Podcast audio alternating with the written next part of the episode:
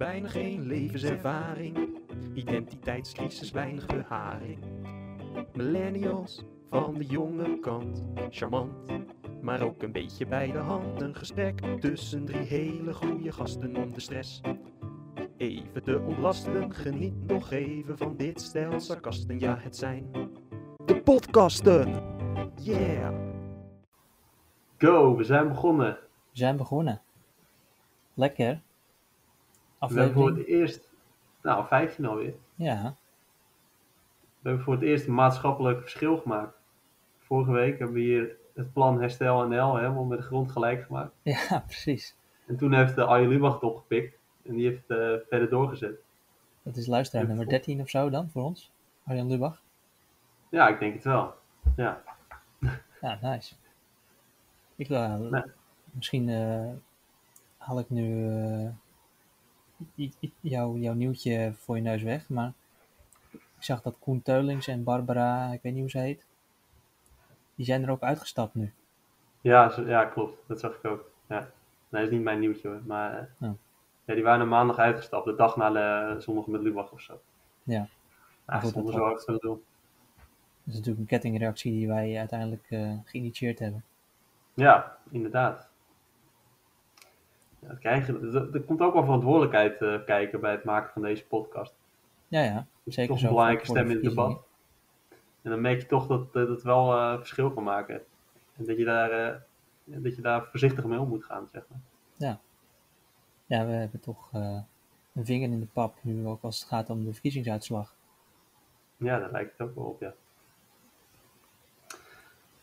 Maar ja, ehm, waar zullen we beginnen vandaag?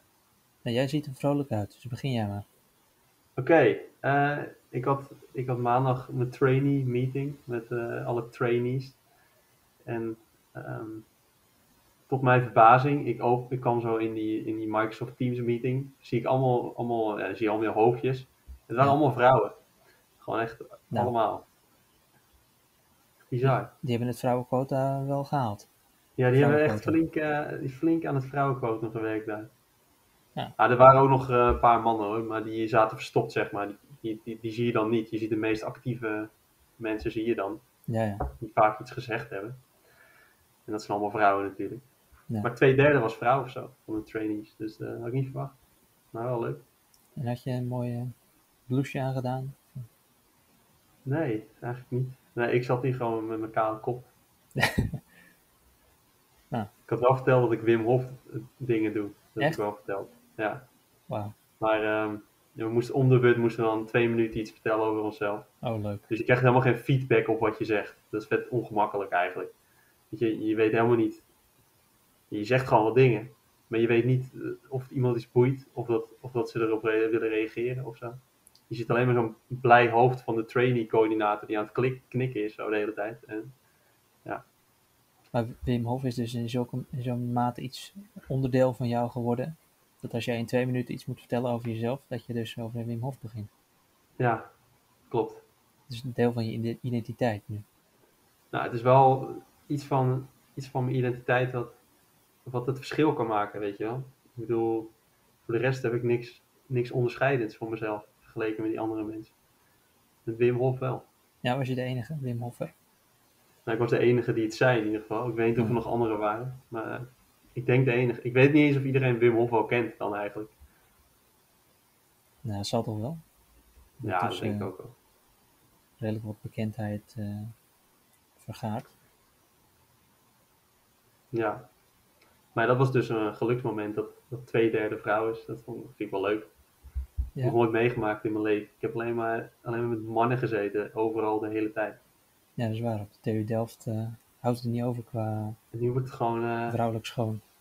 één voor één afwerken. Lijstje afwerken. Oké. Ja, dat kan ook ongemakkelijk worden dan. Nou ja, dat is waar. Dan kan dat daarna. Of vriend, vriendinnen van hun of zo kan ook. Vind ik ook goed. Maakt niet zo uit. Maar als je, je, je weet dus wie jouw trainee eh, team, wie er allemaal in zitten. Ja, Maar je weet nog niet eh, aan welk project of waar je Nee. moet gaan werken. Nee, dat weet ik nog niet. Worden die, trainees worden gewoon dan verdeeld of zo op een gegeven moment? Of wel met z'n allen dan zijn- aan één ding? er zijn 50 projecten binnengekomen, 50 opdrachten. En eh, die, gaat, die gaan verdeeld worden over ons. We krijgen er allemaal één, volgens mij. Hm. We werken allemaal aan iets anders.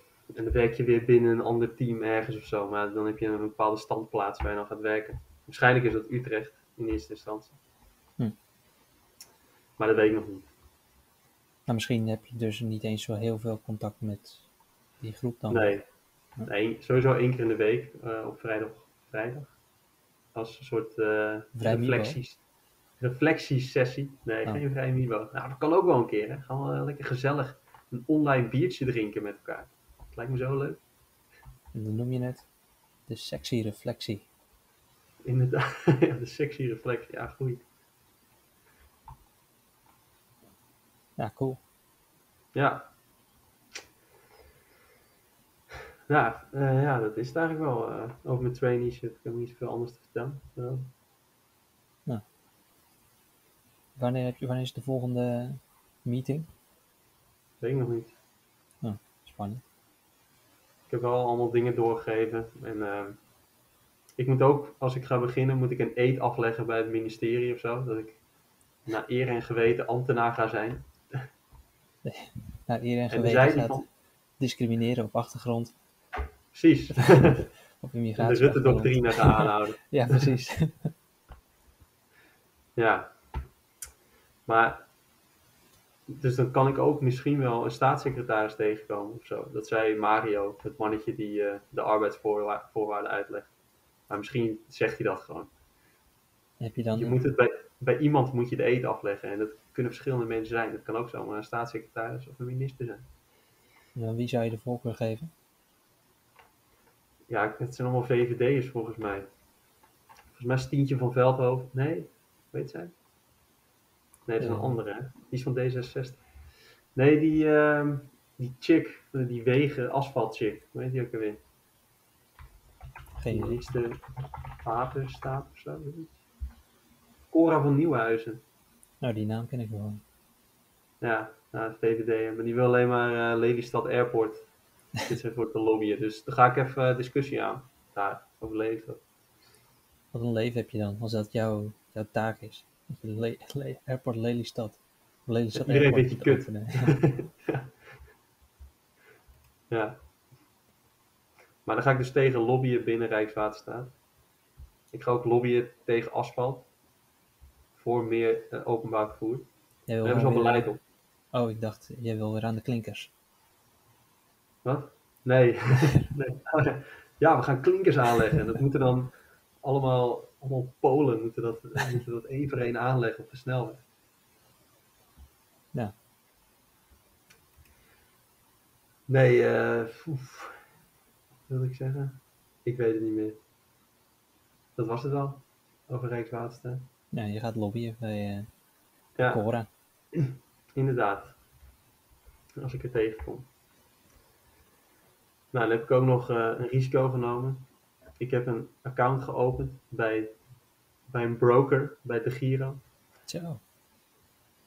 Want eh, met al het geld wat binnen gaat stromen, moet je natuurlijk wel slim gaan beleggen. Dan moet je eerst gewoon nog het komende, nou, zelfs zijn, twee, drie jaar moet je gewoon je studielening afbetalen. Nee, dat ga ik niet doen. Ja, kan ook. Nee, je kan hem over 35 jaar kan ik hem afbetalen. En dan kom ik uit op gemiddeld 80, 80 euro per maand of zo. Dus dan blijft er nog iets van 5000 per maand over om te beleggen. Of minder dan dat. En ja, dat ga ik dan maar even doen. Zijn nou 5000 blijft er over. Ja, minder dan 5000. Minder dan 5000, ja. Dat is, eh, Nee, nee, ik eh, krijg 2700 bruto. En dan blijft er 2160 netto over. En ik krijg 450 euro per maand aan. Of dat gemiddeld aan vakantieuitkering plus 13 een maand of zo. Zoiets. Hm. Dus kan ik best wel wat eh, wegleggen. Op een slimme manier. en eh reiskostenvergoeding? Eh, gratis met OV. Ja. En ze betalen wel relatief weinig voor eh, met de auto gaan. Maar ik heb helemaal geen auto. Dus Weet niet. Hm. Dat is beleid, overheidsbeleid. Je kan ook eh, fiets, eh, fietskilometers kun je ook vergoeding krijgen, maar dat is ook niet superveel. Het is niet zo dat je gewoon net als die politici, dat je zegt dat je nog in Wochnum woont bij je ouders. Oh, dat je eigenlijk, als je stel, stel dat je in Utrecht werkt, dat je gewoon een appartementje ook huurt in Utrecht. Dat Ja. je gewoon een dikke reisvergoeding krijgt voor Wochnum. eh. Ja, dat zou je misschien wel kunnen proberen. Ja. Dat is, dat is wel heel leen om te doen. Dat had die jong Grauwde had gedaan. Hè? Die had 120.000 euro extra gekregen in acht jaar. Ja. Omdat hij had gezegd dat hij nog bij zijn moeder woonde. Maar die gast is 53. dat ga je toch even achter onderzoeken. Ja. Ja, dan woon je bij je moeder en dan ondertussen leen je je vrouw uit voor, voor seks met je beveiligers. Ja. ja, dat. eh het Theo Hiddema had het ook een tijdje dat hij eh, zei dat hij in Limburg eh, woonde. Maar toen het aan het licht kwam, had hij het volgens mij wel teruggestort of zo. Oké. Het is echt heel gaar om te doen. Ja. Maar ben jij al aan het beleggen? Ik ben wel aan het beleggen, ja. Oh, lekker. Maar ja, ik weet niet hoe dat bij jou. eh, eh, wat jij zegt, Giro heb je. Wat Giro? Ja, de Giro. Dat, dat is gewoon een eh, instantie of wat, een soort van bank. een broker, dus dan kan je via kan je aandelen kopen of, andere dingen, ETF's. Nou, ik zit bij, eh, bij Robeco Ja, en daar heb je ja, eh, fondsen waar je in kunt beleggen. Dus niet, eh, ik, niet per aandeel, zeg maar. een beleggersrekening. Ja, beleggersrekening, ja. Nou ja, En ik zit dan dat- in een aantal duurzame, duurzame fondsen. En natuurlijk zit ik in de Ja. duurzame fondsen. tuurlijk. En ik moet zeggen, dat gaat eh, redelijk goed. Ja, want ik had ook eh, een beleggersrekening op Triodos. Ook een duurzaam. Maar toen zei mijn broer van, ehm, ja, als je daar 4% rente krijgt of zo, dan, dan, dan gaan die bankmannetjes, eh, die rekenen dan iets van 3% van je rendement, rekenen ze als salaris of zo, zoiets. Of eh, in ieder geval, je krijgt er relatief minder voor terug. En je kan ook gewoon een, een tracker, eh, trackers kopen. Dus die doen dan hetzelfde als wat die bankmannetjes doen, die beleggers. Dat is dat zelf ook ITF of zo, wat je net zei. Ja, Ja. ja. zo'n ETF. Ja. En dan ben je gewoon, heb je gewoon meer over. En 2% verschil over, over 10 jaar tijd is superveel. Ja. Ja, ik heb nu bij Robeco, volgens mij, het is niet zo dat ik, zeg maar, hoe meer eh, rendement, hoe meer er wordt ingehouden. Maar er wordt wel inderdaad, eh, ik heb wel dan, ja, eh, als ik transac- transacties maak, daar zitten wel flink wat kosten aan, want het is niet, het is niet iets waar je, waar je, waar je vaak in wisselt, zeg maar. Het is wel iets voor de lange termijn. Ja, Eh, en ja, voor, voor, eh, voor het fonds heb je ook wel lopende kosten. Maar Ja. dat zijn niet percentages. Dat is, eh, of tenminste, het, is niet percentages van je winst of zo. Dat is gewoon per, per unit of aandeel wat je hebt in dat, in dat fonds. Dat betaal je een bepaald bedrag aan lopende kosten. Het nog verrekend zijn in dat rendement. Maar ik weet, ik weet niet hoe dat zit bij uh, Robeco. Weet ik ook niet precies. Eh, ja, heb ik ook niet. Maar eh, ik, hoorde het, ik heb het ook maar gebaseerd op één persoon die dat tegen me zei. Dus ja, Maar ja, wat, wat ik zeg, voorlopig eh, heb ik daar wel dik, eh, dik rendement. Meer, meer dan 10%. op het moment. zo. Sick. Ja. Ja, alles gaat fucking hard, man. Dus je vorig Ja. jaar april was begonnen of zo. Net de coronacrisis.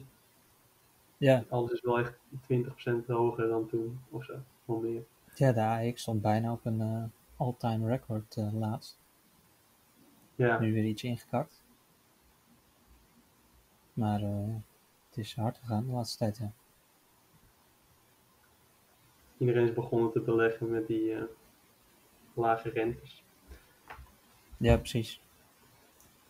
Ja, maar ik geloof dat ze eh, misschien binnenkort wel weer, eh, binnenkort, ik weet niet of binnenkort, maar goed, er komt op een gegeven moment een tijd dat die rente waarschijnlijk wel weer iets omhoog gaat. Ja, Dus ik ben benieuwd of het dan, eh, hoe, hoe dat zich dan gaat eh, gedragen, de markt. Ja. Maar ik, ik ga niet de hele tijd allemaal dingetjes kopen en verkopen. Gewoon voor lange termijn. Zo- Zoals jij doet. Ja. Maar dan via de Giro dan. Ja, eigenlijk, ik, ik had ook, zeg maar, eh, ik, ik begon hier al mee voor de coronacrisis. En ik was Ja. dan, ja, in het begin was het natuurlijk een heel erg, eh, heel diep dal.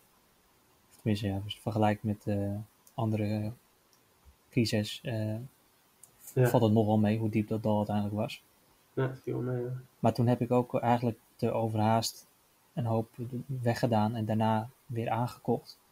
Ja, Wat ik op zich, ik had het op, wel op tijd weer aangekocht, zodat het weer genoeg gegroeid heeft. Ja. Eh, en ik nu dus redelijk wat rendement heb. Maar achteraf had ik eigenlijk alles gewoon moeten laten staan. ja. Eh, want ja, het staat nu alweer een stuk hoger dan, eh, dan, dan toen ik het dus al een tijdje voor de coronacrisis erop had gezet. Chris Boert zou zeggen dat je moet strong hand hebben. Zegt Chris Woods dat altijd? Ja, dat zei hij laatst over de bitcoin. Chris Woods heeft bitcoin. Gaat hij een beetje cool mee lopen doen in VI. Ja, ik heb bitcoin, hè. Wilfred Gené heeft ook bitcoin, toch? Ja, wij hebben strong hands, hè, Wilfred. Ha, ha, ha, ha. Oh ja, nee, ik, kijk alleen op, eh, op YouTube eh VI. Ah ja, en dan zie je Chris Woods niet.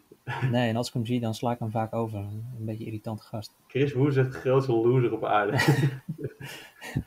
Ze willen hem ook allemaal echt een sukkel daar, maar hij heeft het zelf nog steeds niet door. Ik snap ook niet. Of hij geilt gewoon op de aandacht. Ja, en hij mag dan ook op zo'n zo'n bijzettafeltje zit hij dan. Ja. Omdat Oh, Johan, Chris Woods weer. Ja. Chris Woods zit er weer met, eh, met nieuwtjes. We weten niet of het waar is. Ja. De helft van de dingen die lult blijken gewoon niet, helemaal niet te kloppen achteraf. Nee.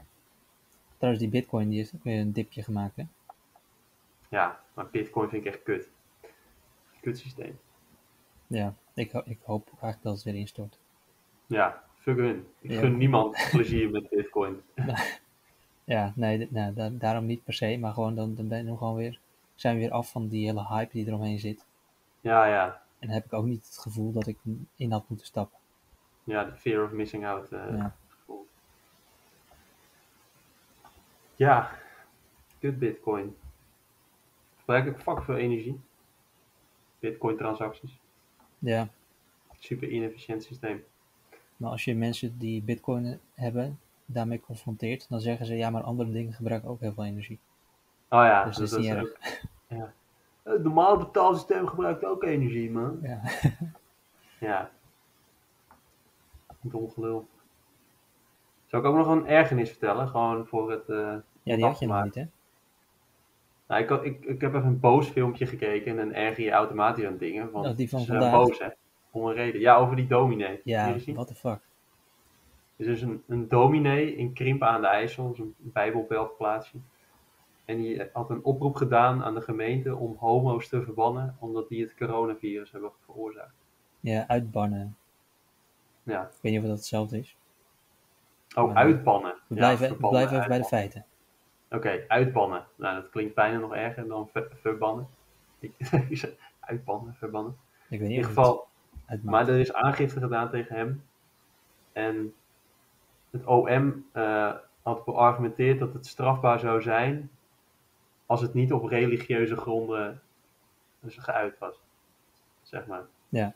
Puur omdat hij zijn Bijbel in zijn hand heeft. En ja, mag hij dat soort dingen zeggen. Ja. Ja, ik heb me er ook echt kapot aan geërgerd. Maar daar hebben we het ook al natuurlijk over gehad hier in deze podcast. Hè? De privileges van religie. Ja. Tim Hofman ook weer even lekker opgepakt. Maar ik had het eerst van Tim Hofman overgenomen. Nu heeft hij het weer mij overgenomen. Wat ik trouwens ook wel verontrustend vond, daar heb ik verder eigenlijk niet heel veel aandacht meer aan eh, besteed. Maar in dat filmpje zeiden ze ook dat je in principe, als er een mis gaande is, religieuze mis, of wat nou in een mos- moskee is of een kerk of wat dan ook, Ja, dan mag je dus, mag de overheid tijdens die mis niet ingrijpen of zo. ja, Ja, Dan mag je, kan je dus alles doen wat je wil, maar zolang die mis nog gaande is, ja, mag die niet verstoord worden. ja. Dan kan je ook een soort eeuwige mis eh, organiseren waarbij gewoon allemaal illegale dingen worden gedaan. Ja. dat vond ik wel heel vreemd.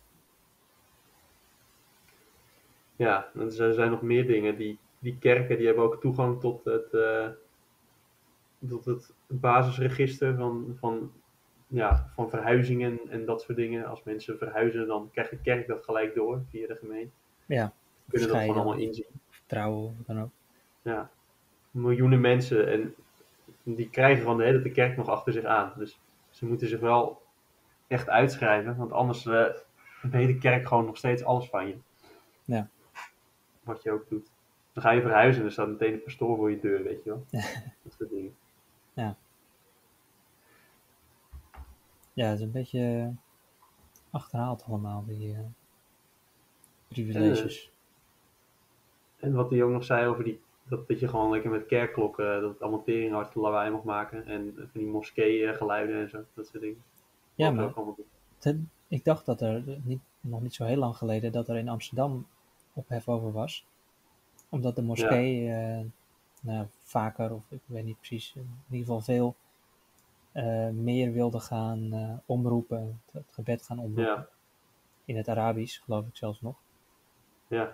Maar daar was, er was in ieder geval weerstand tegen. Volgens mij is dat het uit- uiteindelijk niet doorgegaan. Ik weet niet, uit, uit, uit goede, Nou, goede wil Ze van de mogen natuurlijk wel, maar als er maatschappelijk druk op komt te staan, dan komt er uiteindelijk een soort compromis of zo, alsnog.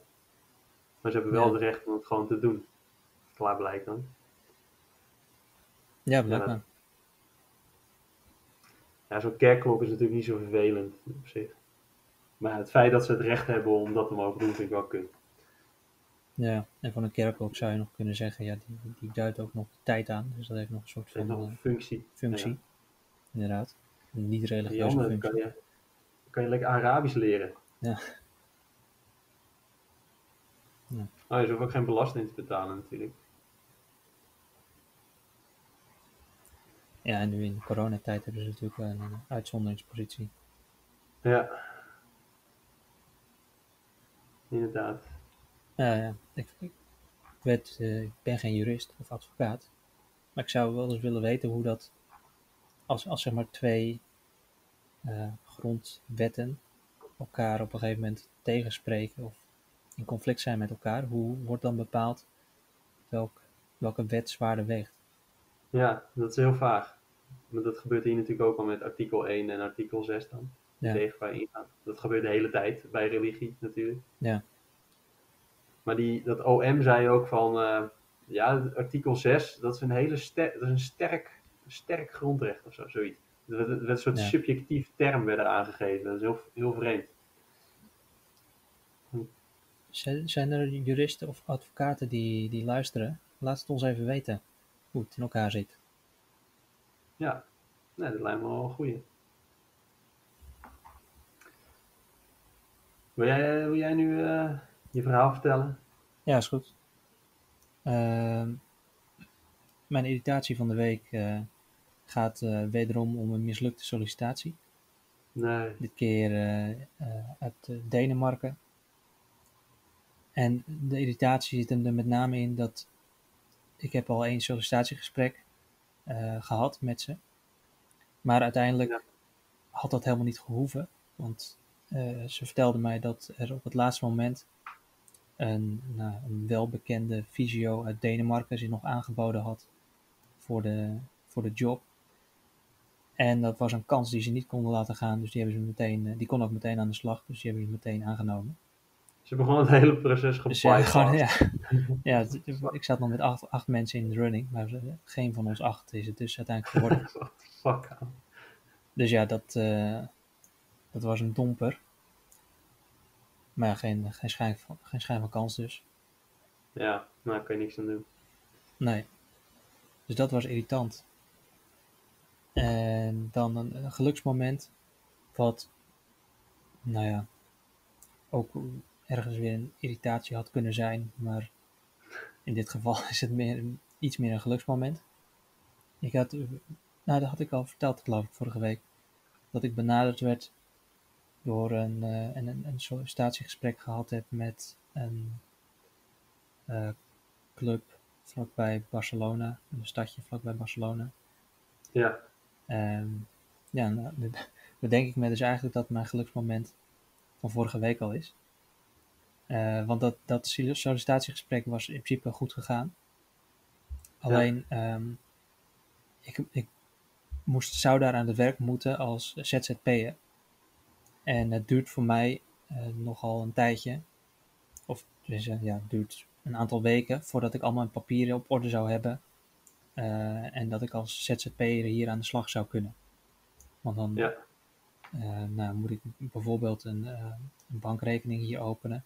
Die moet me inschrijven bij een soort van belastingbureau. waar ik dan ook nog weer een, een apart document voor nodig heb, omdat ik buitenlander ben. Maar goed, dat, dat zou dus wat tijd in beslag nemen, dat proces. En omdat ze eigenlijk iemand direct nodig hadden, zijn ze dus met iemand anders in zee gegaan. Maar ja, ik ben wel heel tevreden in die zin over hoe het sollicitatiegesprek ging. Want dat was een sollicitatiegesprek in het Spaans. En eh, nou, dat is eh, in principe lastig, omdat Ja. ja, ik spreek geen vloeiend Spaans. Maar de- op basis van mijn sollicitatiegesprek hadden ze mij wel aan willen nemen. Dus dat was in die zin een geluksmoment dat ik dus nu officieel in het Spaans eh sollicitatiegesprek kan hebben. En daarvoor eh, nou, dat kan doorstaan, zeg maar. ja dat is best wel sick, man. Dus dat vond ik wel een, nou ja, een, een mijlpaal op mijn, in, mijn, in mijn Spaanse, de de vordering van de Spaanse taal.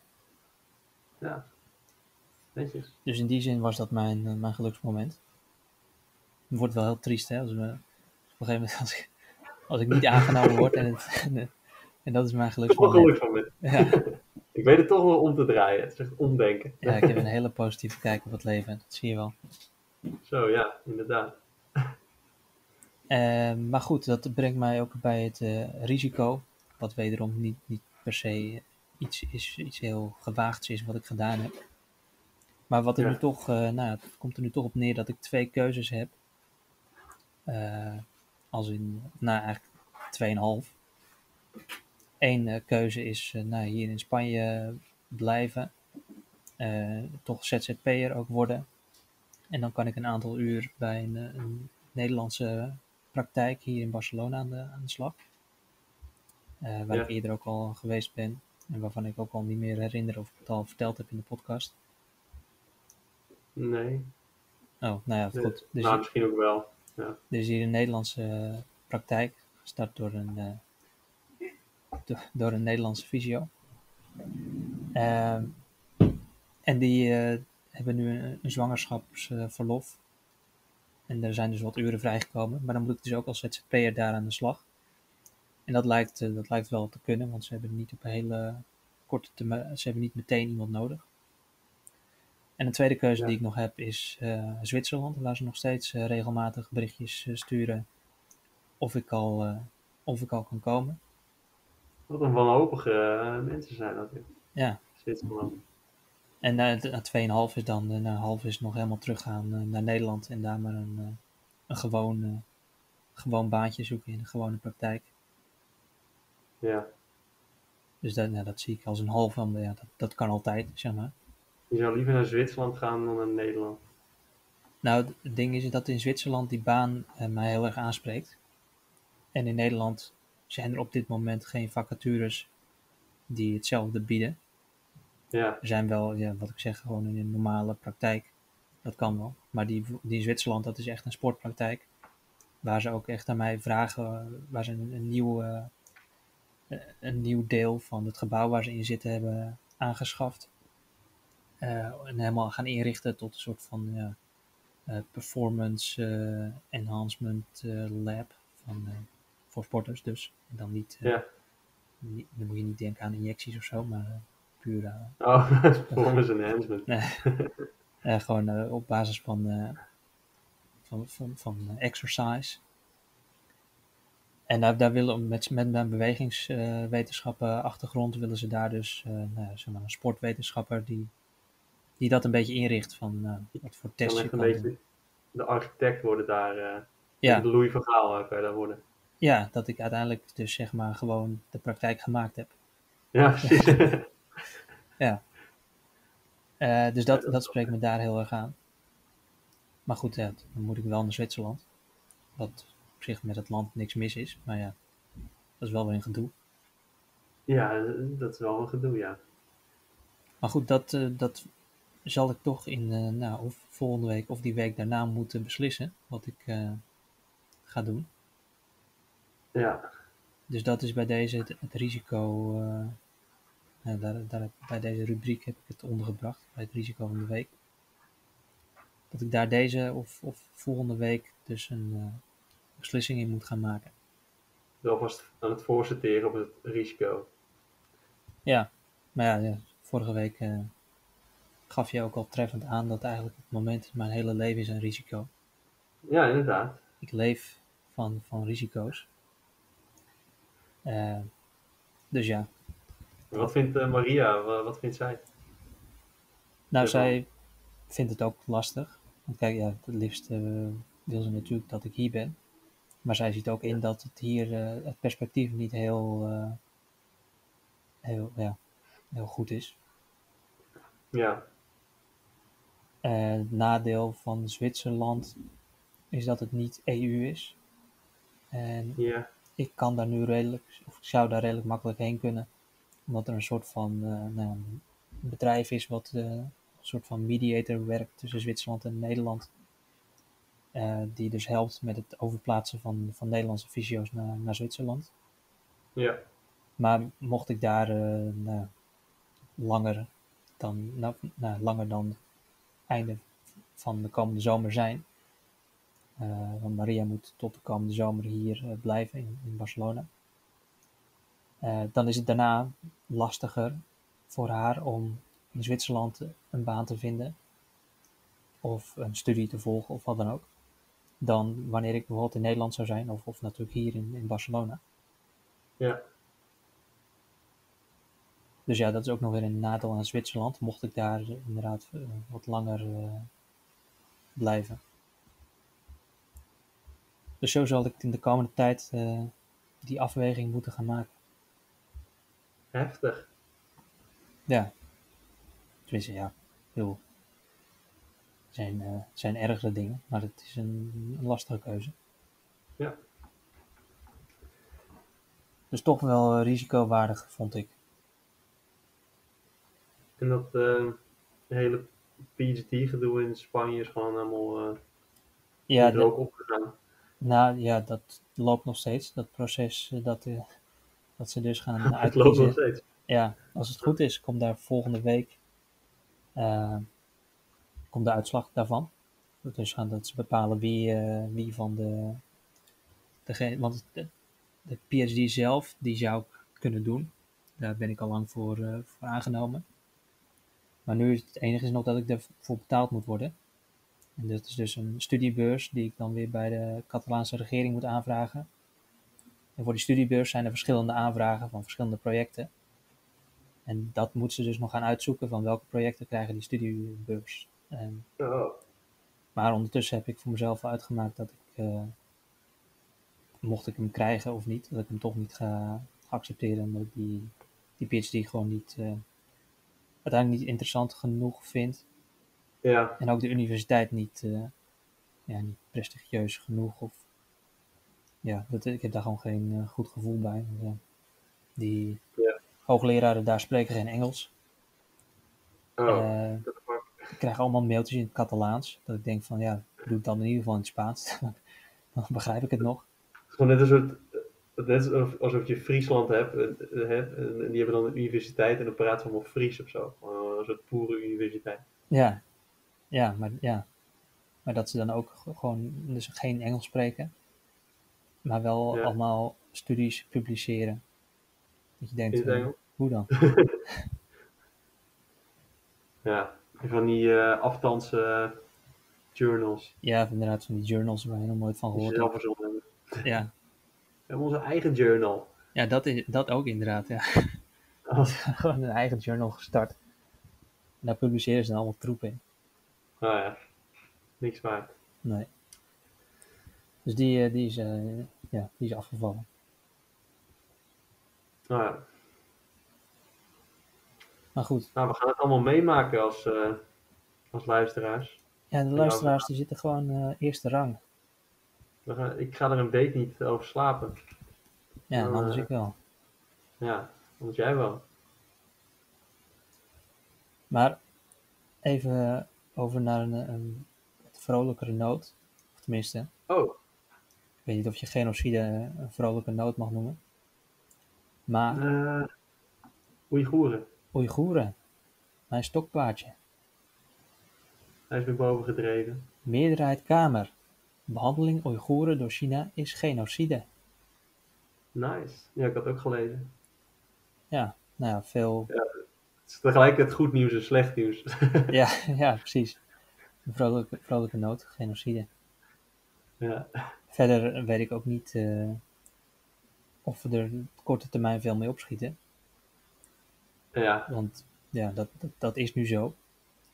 Maar er verandert volgens mij niks. Als dat het maandag in Canada hadden ze het al bestempeld als genocide. En Amerika nog eerder, volgens mij. Ja, En Nederland ook.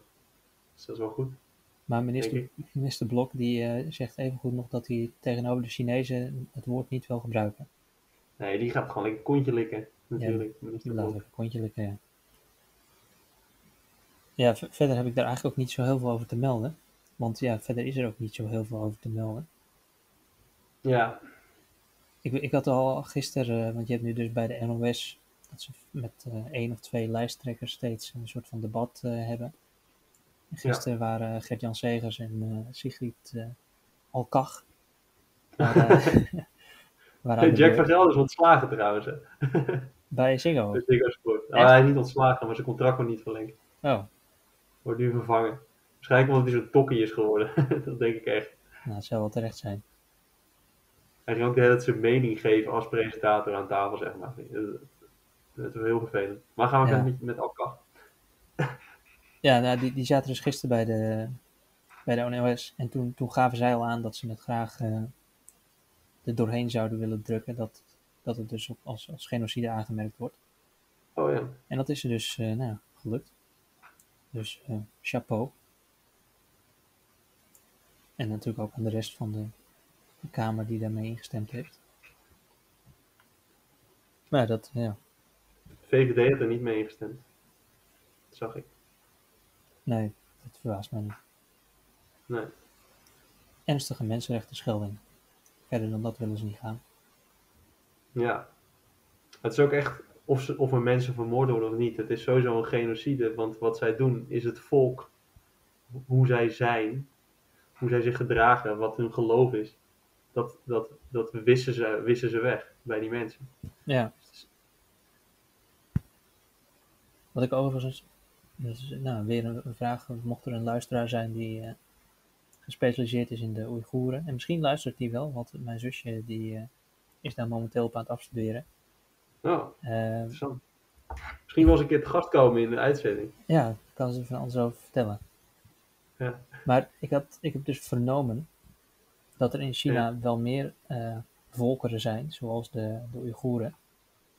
eh, die Ja. dan niet moslim zijn, maar die dus een eigen ja, oud, eh, oud-Oosterse eh, religie aanhangen. Ja, die dus in ieder geval zich niet identificeren met de Han-Chinees. ja. Maar die dus relatief met, lust, met rust worden gelaten. Wat ik dus niet helemaal begrijp van waarom die Oeigoeren, misschien dat ze die andere groepen veel kleiner zijn en toch wel eigenlijk niet significant. eh, Ik las ook iets over dat het met de zijderoute te maken heeft. Die eh, Silk Road, dat, die, eh, dat is echt het project van Xi Jinping, de, de, de railroad naar de, in- ja, voor de ja, handel naar Europa en Afrika. En dat dat gebied, dat dat een belangrijk knooppunt is of zo. ja, Qua. En dat er nog wel eens wat een beetje onrust was in dat gebied. Gewoon wat mensen daar meer voor zichzelf opkomen. Een andere mening hebben dan, dan het regime. ja, er waren wel eens wat terroristische aanslagen vanuit die eh, hoek. Ja, ook dat. Dus zodoende heeft hij besloten om gewoon het hele volk uit te roeien. Ja, misschien dat dat er eh, mee te maken heeft. Maar goed, mocht iemand het beter weten, neem even contact op. Ja. Ook nog een, een brugje. Mensenrechten schendingen. Je raadt het al. Raad je het al? Ik raad het nog niet. Het heeft te maken met voetbal. Oh, het WK in Qatar. Ja. Er zijn, het is nu officieel, ehm, of officieel, ik weet niet, het was laatst in het nieuws bij The Guardian. 6500 arbeidsmigranten overleden bij het bouwen van die stadions. Hm. En er was ook gisteren bij Gert-Jan Zegers en Sigrid Kaag dat ze zeiden van nee, we moeten het WK boycotten. Ja, klopt. Dat had ik ook eh, gezien, ja. En het zijn waarschijnlijk nog, nog meer, meer migranten die overleden zijn, want de migranten uit Kenia en de Filipijnen zijn niet meegerekend. Die hebben het niet bijgehouden. Had jij ook nog meer gelezen dan over wat, wat eh, Gert-Jan en Sigrid daarover te zeggen hadden? Want ik heb de kop wel, wel gezien, maar ik vraag me... Gert-Jan eh, zei zoiets van, eh, het is met bloed gebouwd, dit stadion, en daar mogen we niet op dansen, zoiets. Het is meer een, hele ethische reden natuurlijk. En Kaag was het daar volgens mij mee eens. Maar ehm, ik heb eh, even een radio-uitzending geluisterd met, eh, met, hoe heet het, mevrouw Saret Kalle Karaboet, Karabulut van de SP. Die had een motie ingediend tegen dat eh, WK of zo, dat er iets, dat we ons moeten uitspreken, zoiets. Oké. En Thijs Zonneveld natuurlijk, echt een baas. En een man van Amnesty Interna- International. Maar die man van Amnesty was dus niet voor een boycott. Want we hebben de werknemers... ja, inderdaad. Dat is... Nee, Want dan hebben de arbeiders hebben daar niks aan, zeg maar. En hij stelde dus meer voor van, we moeten ze zoveel onder druk zetten om de omstandigheden de komende anderhalf jaar te veranderen. Ze hebben nog anderhalf jaar tot het WK zodoende dat die arbeidsmigranten gewoon hun loon krijgen en ja, in goede omstandigheden kunnen leven. En nou ja, wij hebben natuurlijk een, een platform waarop wij ons kunnen uitspreken en Qatar onder druk kunnen zetten. Maar hoe kan, Ja. de, hoe kan de gewone mens eh, hierin bijdragen? Ehm, nou, je kan op Twitter kan je berichtjes posten. Hashtag? Je kan een, Is er een hashtag? je kan een petitie ondertekenen van Freek de Jonge. Die heeft alweer een petitie gelanceerd. Van, eh, Nou ja, want Freek de Jonge is een invloedrijk persoon in Qatar. ja. nee, van, eh, die wilde het ook boycotten, ja. ja. Je kan ook gewoon niet gaan kijken naar het WK hè, over anderhalf jaar. Ja, maar je moest dus niet boycotten, zei je net. Ja, maar dat is anders. Kijk, het kan, je kan het wel door laten gaan. Ehm, want die stadions moet, ja, ik weet niet, moeten die nog afgebouwd worden? Misschien wel, geen idee. Maar dan, hebben ze, dan hebben, zijn ze zeg maar klaar en hebben ze hun loon gekregen. En als vervolgens niemand kijkt, ja, dan eh, is, ja, weet ik veel. Dat, dat- dan krijgen ze geen geld, Qatar. Hm. Niet dat dat een probleem is bij hun of zo. Oh ja, de, de, de organisatie had trouwens gezegd van, ehm, dat ze er alles aan doen om de veiligheid van de werknemers te waarborgen. En de FIFA zei het ook. En dat, en dat er gemiddeld minder mensen overleden bij de bouw van stadions dan in andere bouwen van stadions over de wereld. Wat? De FIFA claimt dat er minder bouwvakkers overlijden die bezig zijn met het bouwen voor het WK dan in de rest van de wereld. Maar de bond levert hier geen bewijs voor. De rest van de wereld eh, een redelijk hoog gemiddelde. Ja, fuck. man. Waarom, waarom is de FIFA zo kut? Ja, eigenlijk haalt Qatar het gemiddelde gewoon omlaag. Dat doen we hartstikke goed dan. Ja, het is echt een topland. Ja. Behandelen- Oh nee, nee, Qatar zei zelf, het aantal overle- overledenen is in proportie met het aantal buitenlandse arbeidskrachten. Dus dat zijn er 2 miljoen of zo. En er zijn er dan meer dan 6500 overleden, dus dat vinden ze in proportie.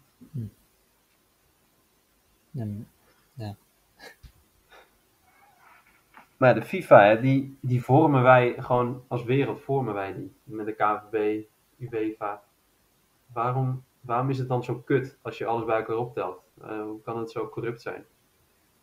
Ja, dat. eh, ja, voor de hand liggende antwoord is natuurlijk eh, geld. Ja, Het is gewoon geld. te groot geworden, daar, waardoor het niet meer afgebroken kan worden, eigenlijk. Ja. Maar ja, je zou eigenlijk hopen dat er op een gegeven moment eh, een bond is die zegt van nou, we stoppen ermee. Je hebt natuurlijk ook dat in Europa heb je zoveel bonden, maar in vergelijking tot de hele wereld, ja, Afrika, Zuid-Amerika, die worden gewoon omgekocht om op bepaalde mensen te stemmen of zo. Ja. Dat ding heb je ook nog. Maar het is wel gewoon kut. Ja, het is best frustrerend dat je daar dus, eh, dat, dat het zo groot is dat je daar eigenlijk niks tegen kan.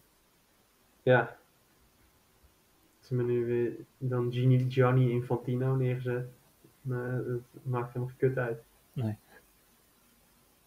Terwijl Ze hebben wel die, die is wel nog vervolgd, geloof ik. Ja, ja, uiteindelijk wel. Als het goed is. Ja, dat Ik weet niet hoe dat ervoor staat met hem. is toch Maar bijna dat dood. was wel echt één grote grap was dat. Ja. Frank de Boer had ook nog een idee. We moeten allemaal met een regenboog eh, armband gaan spelen in Qatar. Dat zal ze leren. Dat zal ze leren. Want daar word je gewoon in de gevangenis gegooid als je homo bent. Maar Frank de Boer, of, oh nee, Frank zei je, Frank de Boer. Ja, Frank de Boer. Ja. Die kan ook niet te kritisch zijn, want Ro- Ronald de Boer is ambassadeur van eh, Qatar. ja, dat is zo. Wat een loser is dat, man. ja. Je zou het denken dat je op een gegeven moment genoeg geld hebt dat je dat soort dingen niet meer hoeft te doen. Ja, dan hoef je het juist niet te doen. Maar Maar dat lijkt Elk wel jaar je- te worden. elk jaar zie je Bert van Marwijk ook weer bij een of andere, eh, een Ja. of ander land weer. Het lijkt juist wel of het dan alleen maar erger wordt of zo. Hoe meer geld, hoe meer je vatbaar Hoe meer geld, hoe minder ethisch besef.